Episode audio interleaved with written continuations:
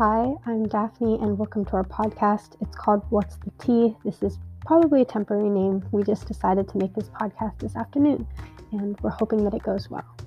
This is where a bunch of seventh graders and our friends are going to come together and talk about music, hobbies, social issues, and more. And we'll also supply you with any relevant tea, whether it's within our school or even if it's from the outside world. Right now, I'm literally recording this on a pair of pink earbuds that's attached to my Google Chromebook from school.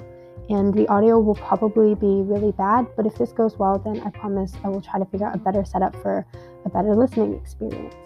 We already have a few episodes planned. We're going to talk about music, and we're hoping to talk about everything that's going on in the world right now. And I think we had some things planned about watching YouTube and being on social media and just hoping to be able to reach out to other people around our age who are similar to us or even who are very different from us. We just want to meet as many people as possible. And this podcast will likely go nowhere, but we'd love to have a record of our voices just to listen to in the future.